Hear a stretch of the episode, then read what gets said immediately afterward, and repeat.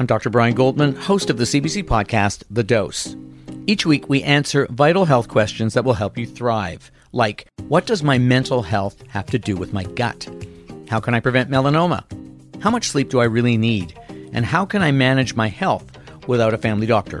I chat with the top experts to bring you the latest evidence in plain language, all in about 20 minutes. Find the dose on the CBC Listen app or wherever you get your podcasts. This is a CBC podcast. Welcome to Ideas. I'm Nahlah Ayed. It began with two chugging steam locomotives school car number one and school car number two.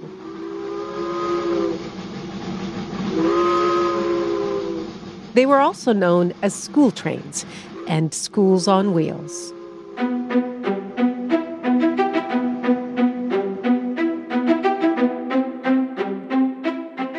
Coach could be fitted out as a classroom on wheels, instead of the children going to the school, the school would come to the children. It was an unprecedented collaboration between Ontario's then Ministry of Education and the railways, Canadian National and Canadian Pacific, that lasted four decades from 1926 to 1967. And if it could do one community, well, it could travel on 10, 20, 50, or 100 miles and serve other communities.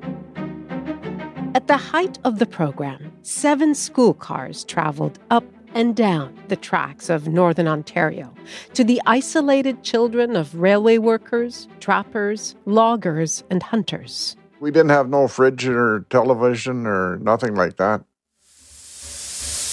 Groceries, they'd, they'd come in uh, every two weeks with the, the train when it came in. The steam trains delivered food, medicine, and occasional news from the outside world to Northern Ontario. Now they'd be bringing teachers, lessons, and books. Some students just had to walk out of the house and cross the tracks to get to the school car. Others had to use skis, snowshoes, and dog sleds. We had a dog team of about five sleigh dogs, and uh, we had an eight foot toboggan, and we'd just get on and they'd go, and they knew the trail. And then on the lakes, we'd put branches up and mark the, the trail across the lake because very often the wind would blow your trail over with snow. The school car was the brainchild of school inspector J.B. McDougall. One day he happened to see a switching train push some railway service cars into a spur. And the idea suddenly struck him. That's the voice of the late William Wright, who served as a school car teacher for 39 years, recorded for the CBC in 1978. This railway that sort of shackles these families to the rails can be used as a means of bringing education to the children.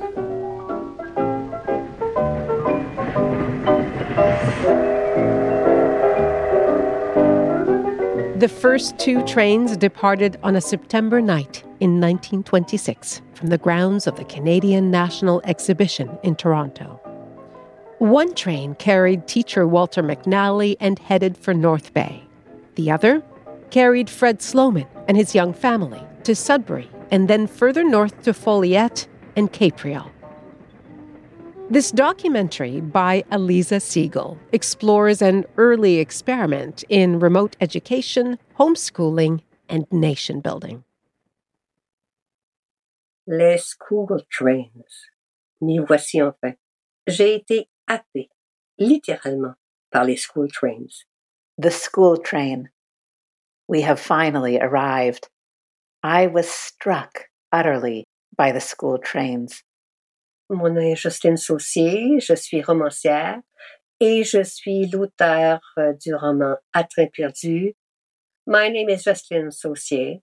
I'm a novelist and I'm the author of In Miles to Go Before I Sleep, a novel in which the school trains take a big part. Collision frontale avec dégâts majeurs, une fascination qui m'a tenu dans un état d'alerte pour tout ce qui les concernait. A head on collision with major damage, a fascination that kept me in a state of alertness around anything to do with them. My name is Iona Peterson. I live in Sudbury, Ontario. I'm 93 years old. I was born in Ruel Ontario. It's R U E L, which is a little town between Foleyet and Capreol. And this is where the school car was running at the time that I was born. There was a post office and a little store and a railway station. It was a stop for lumber workers working in the bush. My mother, she worked at home while my father worked in the lumber company in the north between Foleyet and uh, Ruel. And he would be gone for three weeks at a time or longer in the camps, then come out for a week to us, and then go back in the logging camps again. There was nothing there, no school, it just people that worked on the railroad. So you'd go to school on the school car. At that time, it was the only option that we had to learn. My name is Marcel Constantine. I'm 74 years old, and I was on the school car in 1956, 1957. I was living in rural Ontario with my family, my mother, my father, and six siblings beside myself. I belong to the M'Chigeeng Nation on Manitoulin Island. My father was from Quebec, Quebecois, and my mother was Indigenous and uh, came from Gogama, Ontario. My father worked for Canadian National Railroad. We're in the bush. There's trees, there's railroad tracks, and there's a short railroad track just for the school car.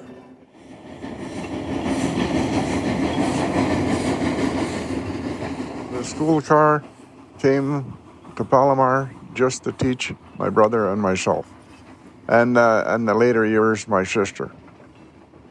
Fred Sloman was the teacher, and he was the, the same teacher that taught my father in Groundhog uh, many years prior. My name is Raymond Bromley.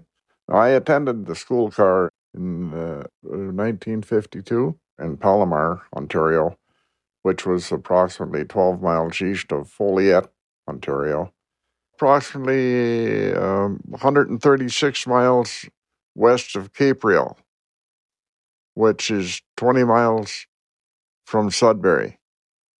We lived in the bush in Palomar. Well, there there was nothing but bush. my mother and father and uh, my brother and uh, one trapper and uh, two section men that worked for my father on the railroad. That was it. I mean, it was nothing but trees, you know, uh, all around, and uh, we would uh, cut our wood in the summer, and we would prepare it for winter. That was the extent of it.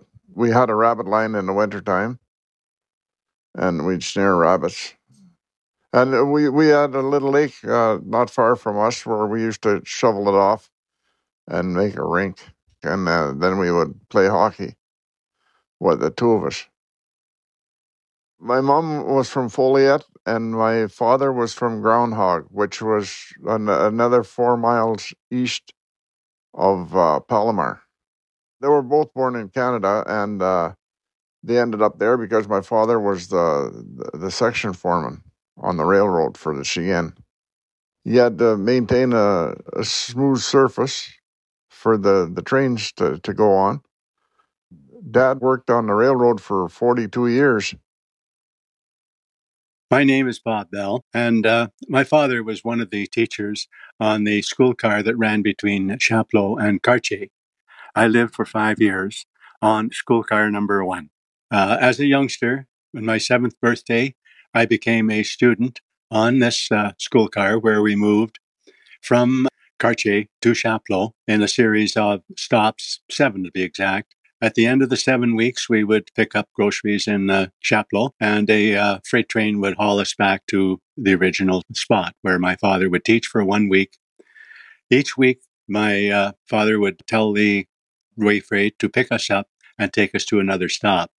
Some of these stops had as many as 12 students. Others would only have three to five students. A minimum was uh, to have three students to uh, facilitate the stop for that particular place. The school car would be on the siding. They have two double tracks, so they can put the school car on a siding track. We'd cross the road, and then we had to cross three or four double tracks, double railroad tracks, and then down the path to the school car. It was uh, hard getting up there. You kind of crawled up. In you go, you're late. Fred Sloman was the teacher. Fred Sloman, the first school car teacher on the Canadian National Line, speaking to his students in school car number one in 1931. Where, where's, Jim, where's Jimmy? It was recorded by the Fox Movietone Corporation for release at the time in theaters across Canada and the United States. Over the hill? Where's Jimmy? And his wife, Celia. The thousand miles of, of bush country was our schoolyard. We had lots of playgrounds, trees and shade and rocks and streams. They were such nice people, and they had little girls, and uh, we would get to play with them. L'enseignant voyageur y avait ses quartiers. Trois pièces minuscules dotées du confort moderne. The teacher had his quarters on the train. Three tiny rooms with the modern comforts of the times. De salle à manger. A kitchen, a bathroom, and a central space that, depending on the hour, served as a sitting room, dining room, or bedroom. Ou de chambre à coucher. We walked in up those stairs, and Mr. Sloman had his desk at the front. They had desks on both sides, like you would in a regular coach. It was a made over passenger train, so it was uh, about 10 or 12 feet wide and I believe about 62 feet long. There was a classroom, which would be about a third of the size of the passenger car. My parents had a living room, bedroom, and then at the very end, there was a small kitchen. There were a total of 12 desks. My sister and myself had rollaway beds where they were kept at the back of the classroom. And in the, uh, after the, everyone had gone, in the evening, we would bring these rollaway beds and set them down beside the students' desks. And uh, the beds would be made up, and that's where we slept. We had to carry water. The water sometimes had to be carried a great distance, and it would be kept in large pails, which we used for drinking and for cooking, and the uh, bathing, where we had to heat it on a wood stove or a coal stove. On a uh, Saturday, we would have a bath.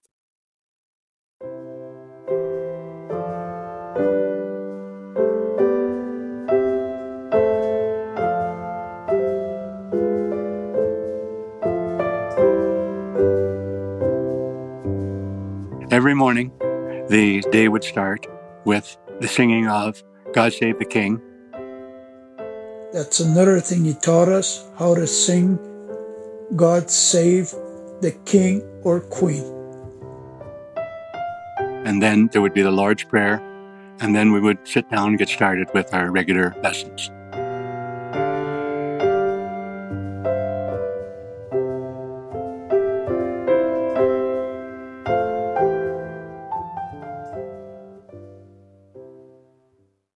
First day I went to school, my parents told me to listen to my brother.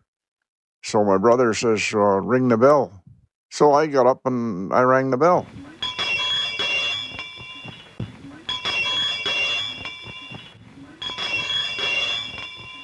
The teacher escorted me by my ear right back to my desk and told me to sit there. And then he gave me a note to bring to my parents. But I stuck the note underneath rocks. I didn't give it to them. So around Christmas time, the teacher was out there with us making a, an archway over the walkway, and he come across this piece of paper, and he said to me, "It looks like you forgot to give this to your father, Raymond." So I had no choice but give it to him. Then it, it, it wasn't a laugh at the time.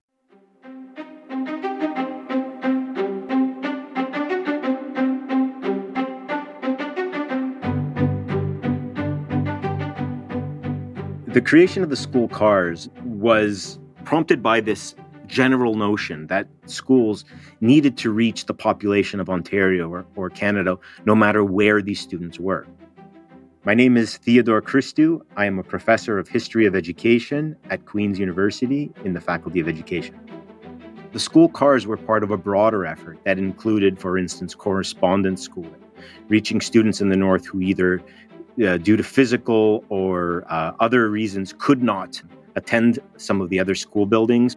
And this was a period that I've referred to as a progressivist period, and many of our scholars have called it progressivist because it's it represented a kind of an unfettering from the Victorian model of schooling that had pre-existed, a kind of a, a model of education that was considered to be passive because it focused on sitting and passively learning materials only to be regurgitated or to be uh, remembered for examinations. That uh, the criticism of Victorian schools was also that they lacked any kind of connection to the world as it is today. In other words, that they were preparing students for a world that had already passed. And, and the third element of progressivism was focusing on the individual uh, as opposed to this this curriculum or these texts that had been pa- passed on. And the themes of progressive education are very alive today. We see them in curriculum documents focusing on inquiry. We see them in the reports of government officials and in school journals.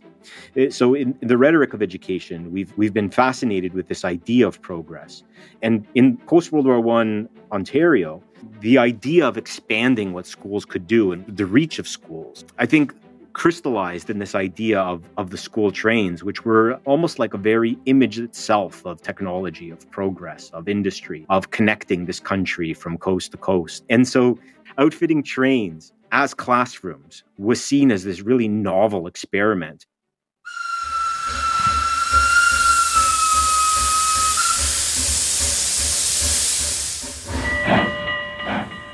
There wasn't any roads them days. Lil Dingy in 1978. And they had to paddle down if they wanted to go the school car, like in open water, four miles to the railroad. And then you either go through the bush and take a portage like, or you can go right to the railroad track and then walk down the railroad track to Kukatush. And then in the winter, of course, they either tobogganed or snowshoed or skied down. We'd have to tie up our dog team uh, to the trees uh, outside the school car there and leave them there for the day. Betty Etier. We often had heard and saw wolves on the lake when we were going, and uh, we'd try to get back before it got dark. Well, I can tell you one thing uh, you didn't have no slack time.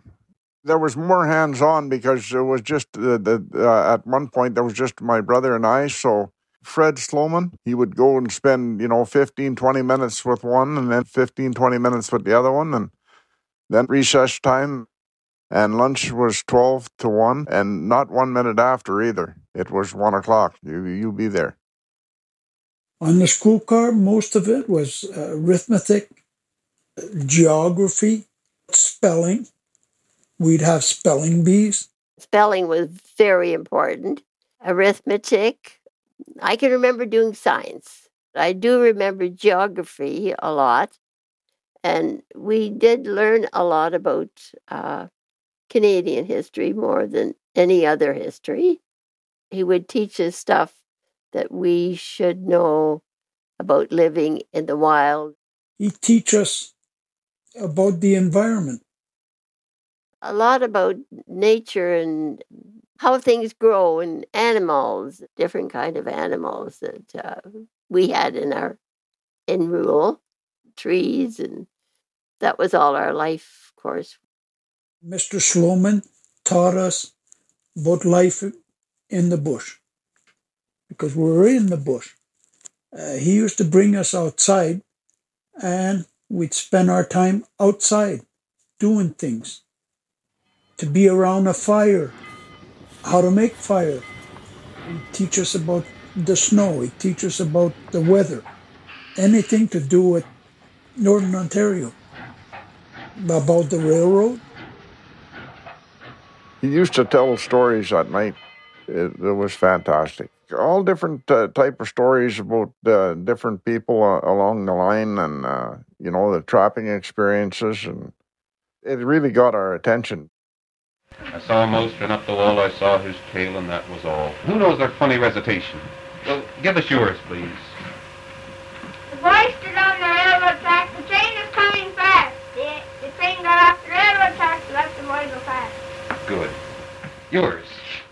Uh, He was good at building confidence. He would give you as, as something to talk about, and you didn't have the answer. Well, you had to find the answer. Well, you had to do some reading, and he would give you some books, and you had to come out with a, an essay saying what you've learned uh, and what you've picked up out of that book.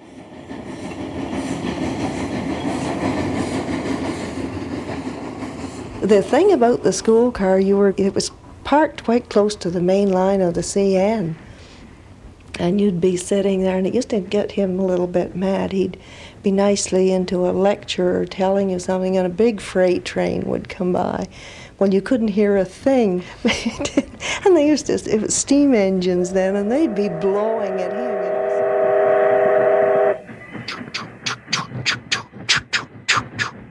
It's a chugging sound, eh? Like I, I can still hear it in my mind. And uh, it's the steam coming out of the, the engine. So he would stop and uh, stop teaching until the train went by. He would carry on from there. God, you know, this is over 70 years ago.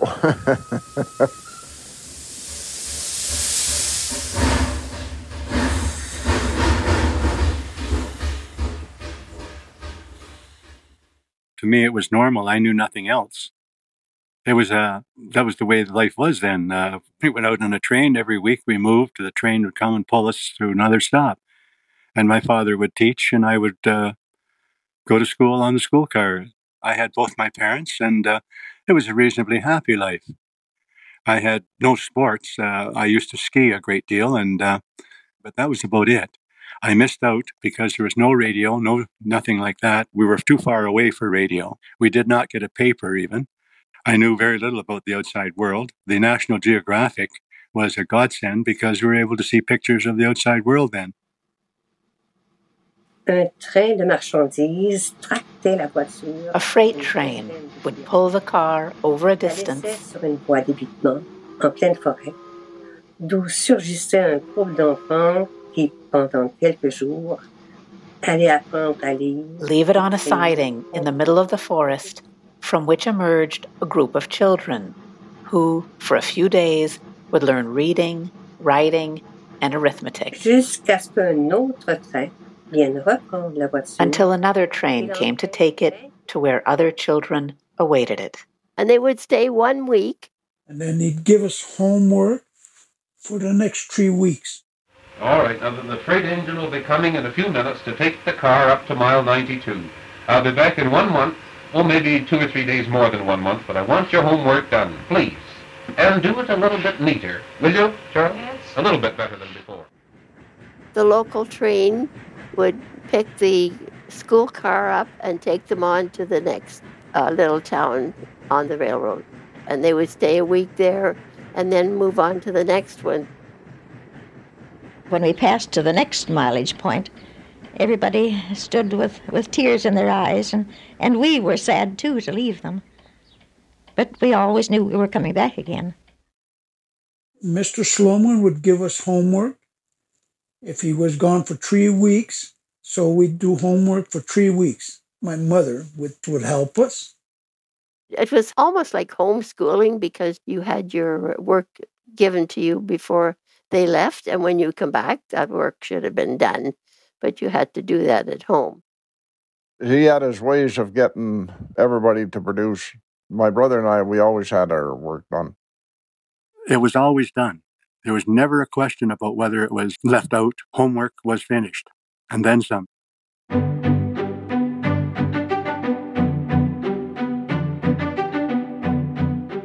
You're listening to Ideas on CBC Radio 1 in Canada, across North America on Sirius XM, in Australia on ABC Radio National, and around the world at cbc.ca/slash ideas. I'm Nahlah Ayed. I'm Helena Bonham Carter, and for BBC Radio 4, this is History's Secret Heroes, a new series of rarely heard tales from World War II. They had no idea that she was Britain's top female codebreaker.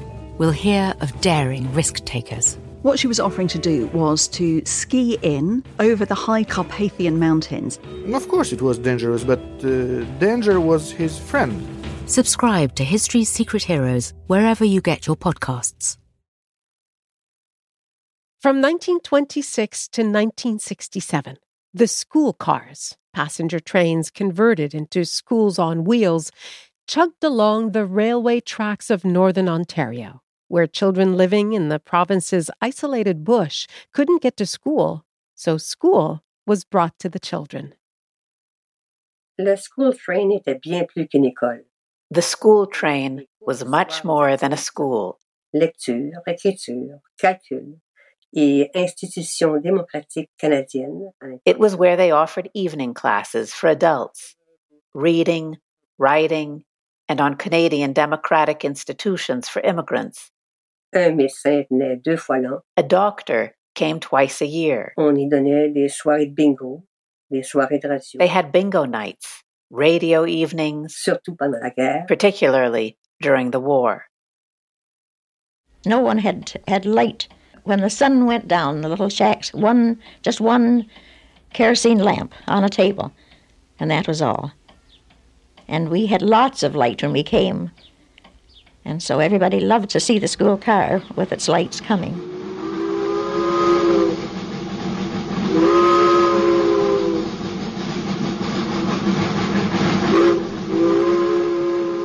Everybody was happy. And that was very exciting for everybody. That was a big deal. We waited for that train to r- roll into town. We did. It was a big excitement. My father had to make a, a place on the track, on the, the siding, for the school car to park. And it was a piece of track that was just specifically for the, the school car the school car would be welcomed by the kids running up alongside and ready to uh, greet us as uh, we uh, came into that particular stop. Oh, they came racing up as soon as they saw the school car come in. They'd come racing over. John, come down on the scooter. Sometimes he'd arrive on a Sunday. We used to run down, go see Mr. Sloman. Then he'd tell us Monday morning, school starts. I knew when the, the school car would arrive, I knew we were going to learn something that week, which I loved. We always loved going to the school car. We loved it. All I remember is Mr. Sloman being a good teacher, his wife. Mr. Sloman was the teacher, Mrs. Sloman was the keeper of the car. It was a gala week the, the week that we were at each little siding. She was always cooking. You could smell it on the in the car. I've made millions of cookies, I think, to serve and coffee. It was like uh, Christmas. Christmas every three to me, without the gifts. But the gift was to have these lovely people to be with us. They had a pet skunk that they used to carry with them on the train for a pet. The skunk was there when my father was going to school, and uh, he was still there when uh, I was uh, going to school. When I think of the school car, I think happiness right away. I think, oh, the school car is coming. And um, when I walked in there, I I felt secure I felt special and I felt that this was a very special occasion, this one week of having these lovely people with the kids. It was like a visitor more than a, a teaching. At the end of the day, we had to clean up, clean up the boards, make sure the books were all packed in our desks, and made sure that the place was left tidy before we left the, the school. Because the evening time, they would have bingo games and they would have uh, silent movies and uh, little gatherings uh, for the people in the town. We've had perhaps 60 people in the school car in one evening for a picture show, run on our old, our old car battery. We had no electricity. We didn't know there were so many people in the bush. They seemed to come from nowhere. I think the big thing was the excitement of having something different and having somebody else come into town and something to do. The children would flood flood a river for skating, and we'd take the gramophone out to the to the river, and once or twice they had a dance out on the on the river on the ice, with wolves howling in the background.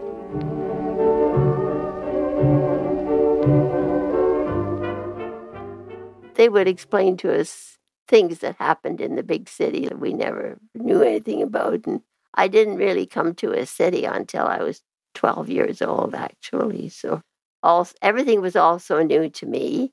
We lived a very, uh, I guess you'd call sheltered life, but happy life.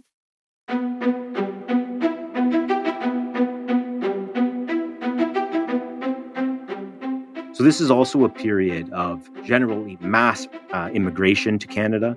Uh, Three million had come into the country between 1894 and, and the start of the 20th century, largely moving to remote uh, regions.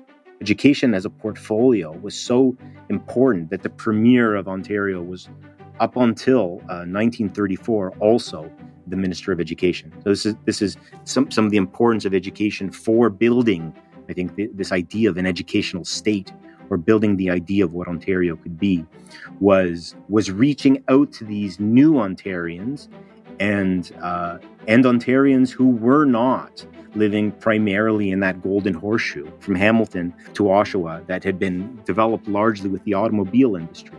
This is also a period where it's just noting automobiles, where in 1916 we know that half of the vehicles on the road were, were horse and buggy, right alongside automobiles. So, so the marks of technology and the marks of progress were all over society. Um, and yet, schools seem to remain um, remarkably unchanged from the traditional Victorian model that had been inherited, um, a, kind of a learning that was focused on on textbooks, a kind of learning that was focused on the past, and a kind of uh, learning that was focused on bringing together Canadians with a shared knowledge and shared history. So, reaching students in the North was absolutely imperative, I believe, to um, premiers of this province and also, the, I believe, the government, not only to be able to stand firmly and say that education was able to reach uh, more Ontarians than it had in the past, but also because school served a fundamental socializing purpose, helping to realize some of the aims of Anglo conformity. 90% of the learners enrolled in the classes were children who were new to Canada, but of course, their parents and their families. We even have a reference to older family members who might have been uncles or aunts or grandparents engaging in some of the learning that came when the trains would come into a community and the teacher would then have the opportunity to engage with that community. The section men who couldn't read or write, they came nights and they, in one week, could write their name on the on the board and they'd grip the pen until the blood would be running from their hands. They gripped the pen so hard. Everybody wanted to do something, so it was no effort to teach anybody. So the learner, the student engaged in the learning, I believe, was seen to be, a, a, to some extent, a sort of a light for the rest of their family and, and, and others who could play an educational role in supporting others' learning. So absolutely the the the justification in many cases for the schools was that not only were the students engaged in the learning served but also their families and other members of the community this remains an important part of how we do education today is by bringing children together, we're bringing together families. Décorum, ordre, discipline et ferveur. Tous les matins, il hissait l'Union Jack à l'arrière du wagon. Decorum, order, discipline, and fervor. Every morning, he would raise the Union Jack at the back of the car to greet the children of the woods. Washed, hair brushed and braided, and in their best clothes. They were also dressed up in honor of the day of school. Ils étaient sept, huit, douze, parfois trois ou quatre. Certains en étaient au début de l'alphabet. D'autres pouvaient décliner les noms de tous les premiers ministres depuis l'acte constitutionnel. They numbered seven, eight, twelve, sometimes only three or four. Some of them were just learning the alphabet. Others could list all the prime ministers since Confederation. Certains arrivaient d'Ukraine ou de Yougoslavie. Some had just arrived from Ukraine or Yugoslavia. Others had never seen anything but the forest where they were born. Une classe multiniveau, multiethnique et un maître soucieux de chacun. It was a mixed grade, multi ethnic class with a teacher mindful of each one of them. We had in that little town many Polish people and Italians, Italian immigrants, and immigrants working on the uh, train tracks, a section gang, they called them. And a lot of them couldn't speak English, and they had their wives with them, and they couldn't speak English. Well, this Fred Sloman would have classes at night sometimes to teach teach them English. So they uh, they learned to speak fairly well, and uh, it made for a, a better understanding of everybody in the town. The Royal Canadian Mounted Police has charge of espionage investigation and checks on evidence following revelations by a Soviet embassy cipher clerk. This is Drew Pearson with a flash from Washington. Canada's Prime Minister Mackenzie King has informed President Truman of a very serious situation affecting our relations with Russia. A Soviet agent surrendered some time ago to Canadian authorities and confessed a gigantic Russian. We know that many of the students who were engaged in the railway school car project were recent immigrants from Europe, and that the focus of instruction was primarily on literacy, but not exclusively. That included elements of what we might call today citizenship education. You know, so the idea of of schooling as as civic formation is essential, and particularly for immigrant populations at a time between the two wars. You know, so Bolshevism, uh, the ideas of communism and socialism, were to some extent as frightening in Canada as they were in the United States, particularly around popular rhetoric. So long as communism threatens the very existence of democracy, the United States must remain strong enough to support those countries of Europe which are threatened with communist control. Prime Minister Mackenzie King disclosing a sensational spy plot hurls an international bombshell. That plant did work on the atomic bomb at Deep River, Ontario. And in the story, that radio experimental station figures. Wartime precautions for secrecy were taken. We have a wonderful quote from a minister, from the Minister of Education, George S. Henry, that Bolshevik propaganda finds no place or acceptance wherever the school car operates. There's no doubt that the next generation will fall naturally into their place as loyal citizens. We also see that these schools are referred to as wholesome Canadianizing influences or um, means of establishing history, values, and enforcing a kind of civic life that conforms to this notion of British Anglo conformity within the Canadian context. And so, combating Bolshevism, infusing the spirit of democratic learning or democratic uh, ways of governance, but particularly also the sense of what it means to be a Canadian uh, within the sense of the Commonwealth was embedded in the curriculum of schools, whether they were railway school cars or they were they were schools that we could find in Toronto. So the school car was, according to Premier Howard Ferguson, adding its quota to the loyal and intelligent citizenship of Ontario. We know of one student, for instance, named Joseph Rufo, who was referred to as, quote, a little Italian, who came to this country in the spring after only 12 weeks of learning. He learned English and thus was able to be kind of woven into the fabric of what it meant to be a Canadian. So, yes, schools helped to educate children who were not in urban centers, who may have had physical or other uh, obstacles that prohibited them from attending school, that we would bring the schools to them. But they also served an assimilationist end, which we know is derived from a sense of Anglo conformity within a sense of being British in Canada and being part of the British Commonwealth. And schools, to some extent, continue to be criticized for the same reason. We had Indigenous people living in our town, and uh, they mostly all spoke English. They did speak their language also, and they did have some of their ways that they lived also that was a little different. But we all got got along well together and uh, enjoyed each other and played together. Many of these uh, young people during the last few years of the operation of the school car were from Indian families. Former school car teacher Philip Fraser on CBC Radio in 1978. By agreement, the Indian sold his treaty rights for a certain cash payment. This payment, in a lump sum, enabled the family to buy certain things, perhaps an outboard motor uh, and boat, or uh, things like that. And then, once they had spent their money, all their privileges enjoyed under the treaty were gone, they could not send their children to Indian school, and almost a generation grew up in certain areas without being able to go to school. When we found this out, we uh, made application with the department to make other stops. We have a record of two children who camped out waiting for the school to come. It's a place called Rideout, where Indigenous children had come out of the woods in order to um, go to school and had uh, set up a tent, including the fall and winter.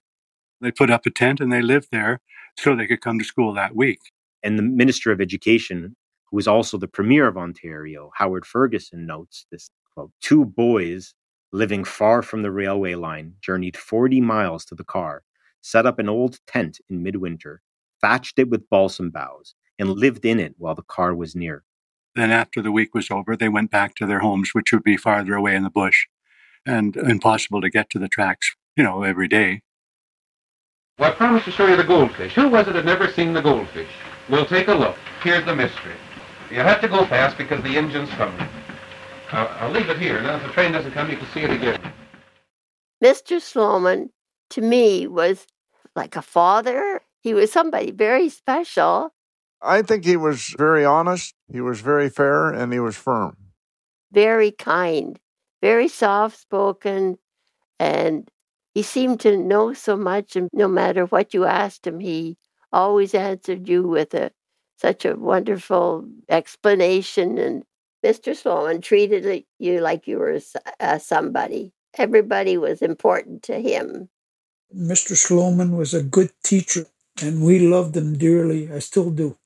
They taught us about life. They taught us how to live. Mr. Sloman has given me the idea that if you want to do something in this world, you can.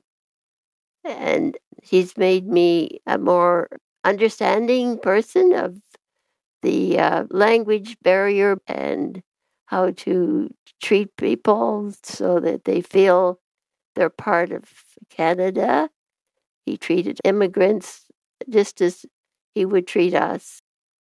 Always a smile, always happy to see you. And never, I don't ever remember him giving a crossword.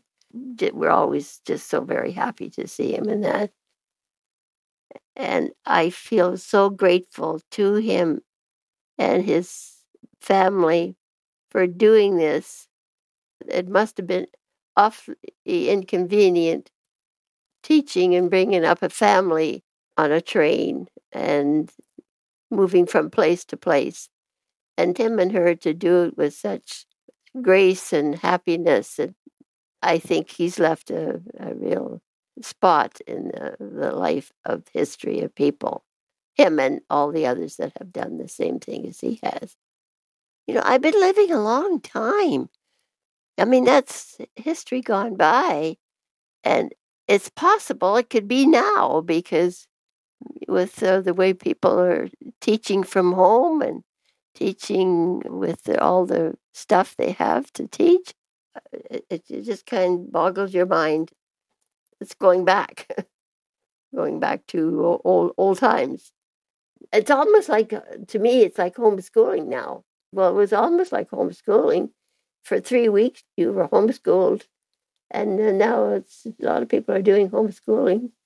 They now call it remote learning, but it, it's it's the same, almost the same thing. You have to govern yourself to do your work and get it done. The school cars are indicative of kind of a, a universal trend that as we are as we are finding ways to educate, as we're finding ways to to improve schooling in, in diverse and, and multiple avenues, that the solutions are almost always unique and local. That the railway school cars are a uniquely Ontarian solution to the challenges of educating a broader population. This is a story that is embedded in the very life and history of this province and the people who lived in it. I think I was very lucky. I learned a, a lot of things how to get along with other people, what to appreciate in life, little things that we take for granted that we should be so thankful for. Without the school car being there, we would not have had any schooling. We did move from Ruel to Chinaga because that way we could go to school every day. And uh, we had a one room school in Tyniga. So we finished our schooling there. Why did the program come to an end? 1960s Ontario was no longer 1920s Ontario, and and the population was not the same population. It was not located in the same places. More and more, we were seeing that the population of Ontario was moving into urban centers and into towns and cities where educational opportunities and schools were already established. And so the urbanization of Ontario continued unabated. And so the school population that would have been served by these school cars had dwindled to next to nothing. The end could be seen approaching because the railway was making changes. Conditions were changing. Uh, roads were being built, uh, in some cases, uh, beginning as logging roads, but being continually improved. And in that way, it was possible to bus children out to bigger schools, particularly when it became necessary to go to high school.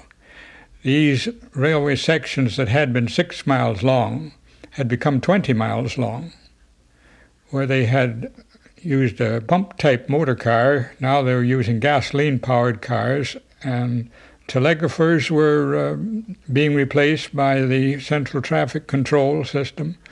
So those families were being moved out. By 1967, once novel, the school on wheels, these remarkable technological innovations seem like relics from the past.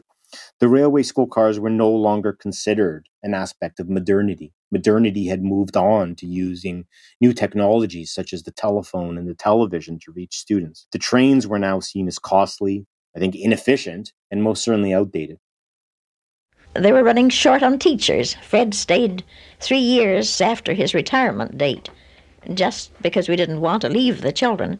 There was no one anxious to go and stay in the isolated north.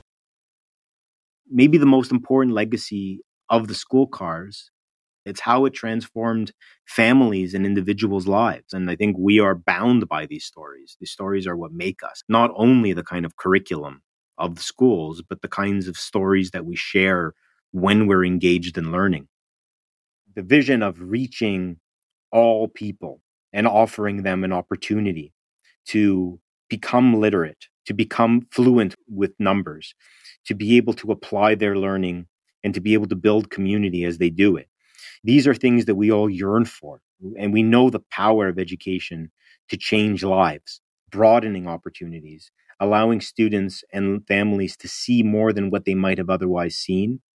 A truly democratic education can do right, is to reach all people, no matter where they are.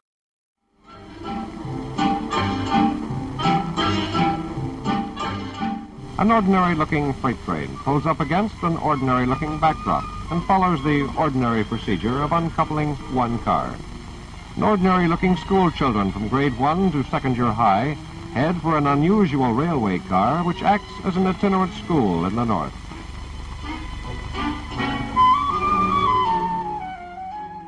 Symbolic of Canada itself, education in Ontario is literally rolling the frontier ever northward. Educational research often proceeds in two ways. One is experimenting, figuring out what works. Will this float? Will it work or not? Let's see. They didn't know whether these railway school cars would work or not. And so I think today we ought to continue to experiment with new modes and, and means of learning, as we have sometimes done in the, in the virtual world and throughout the pandemic, but continuously to experiment and, and never to presume that we know the best way in which we ought to school or we ought to educate all people.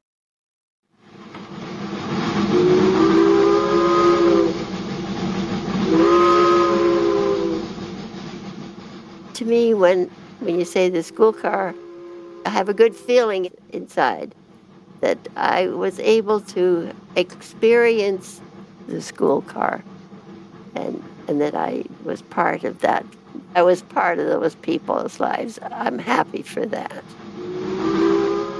La nostalgie du train. La nostalgie du sifflement de ces bêtes puissantes qui viennent The nostalgia of the train. The nostalgia of the whistle of those powerful beasts.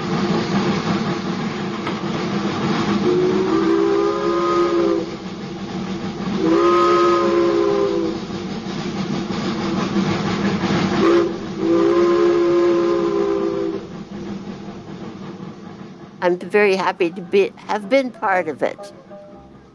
I I feel very honored that I was around at that time.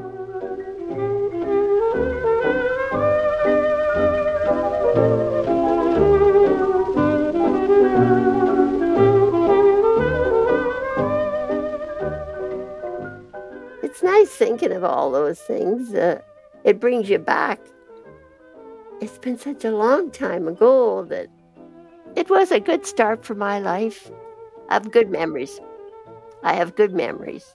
When I see it, a picture of it, or I just feel home, just a homey feeling, like, oh yeah, that's that, that that's home. That, that's that's my life.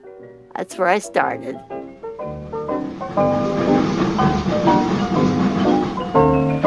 Don't waste too much time. Goodbye, girls. No, nine o'clock sharp. Don't be late. Goodbye.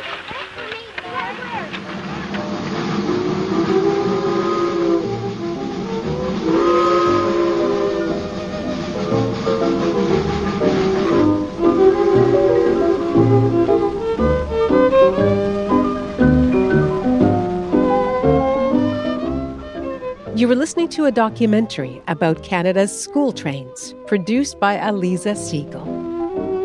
Special thanks to Bonnie Sitter.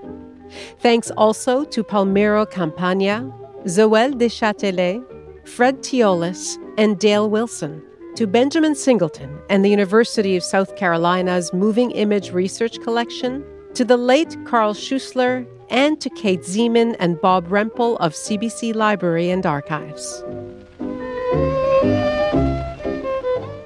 Lisa Ayuso is the web producer of Ideas. Technical production, Danielle Duval. The senior producer is Nicola Luksic. The executive producer of Ideas is Greg Kelly, and I'm Nahlah Ayed.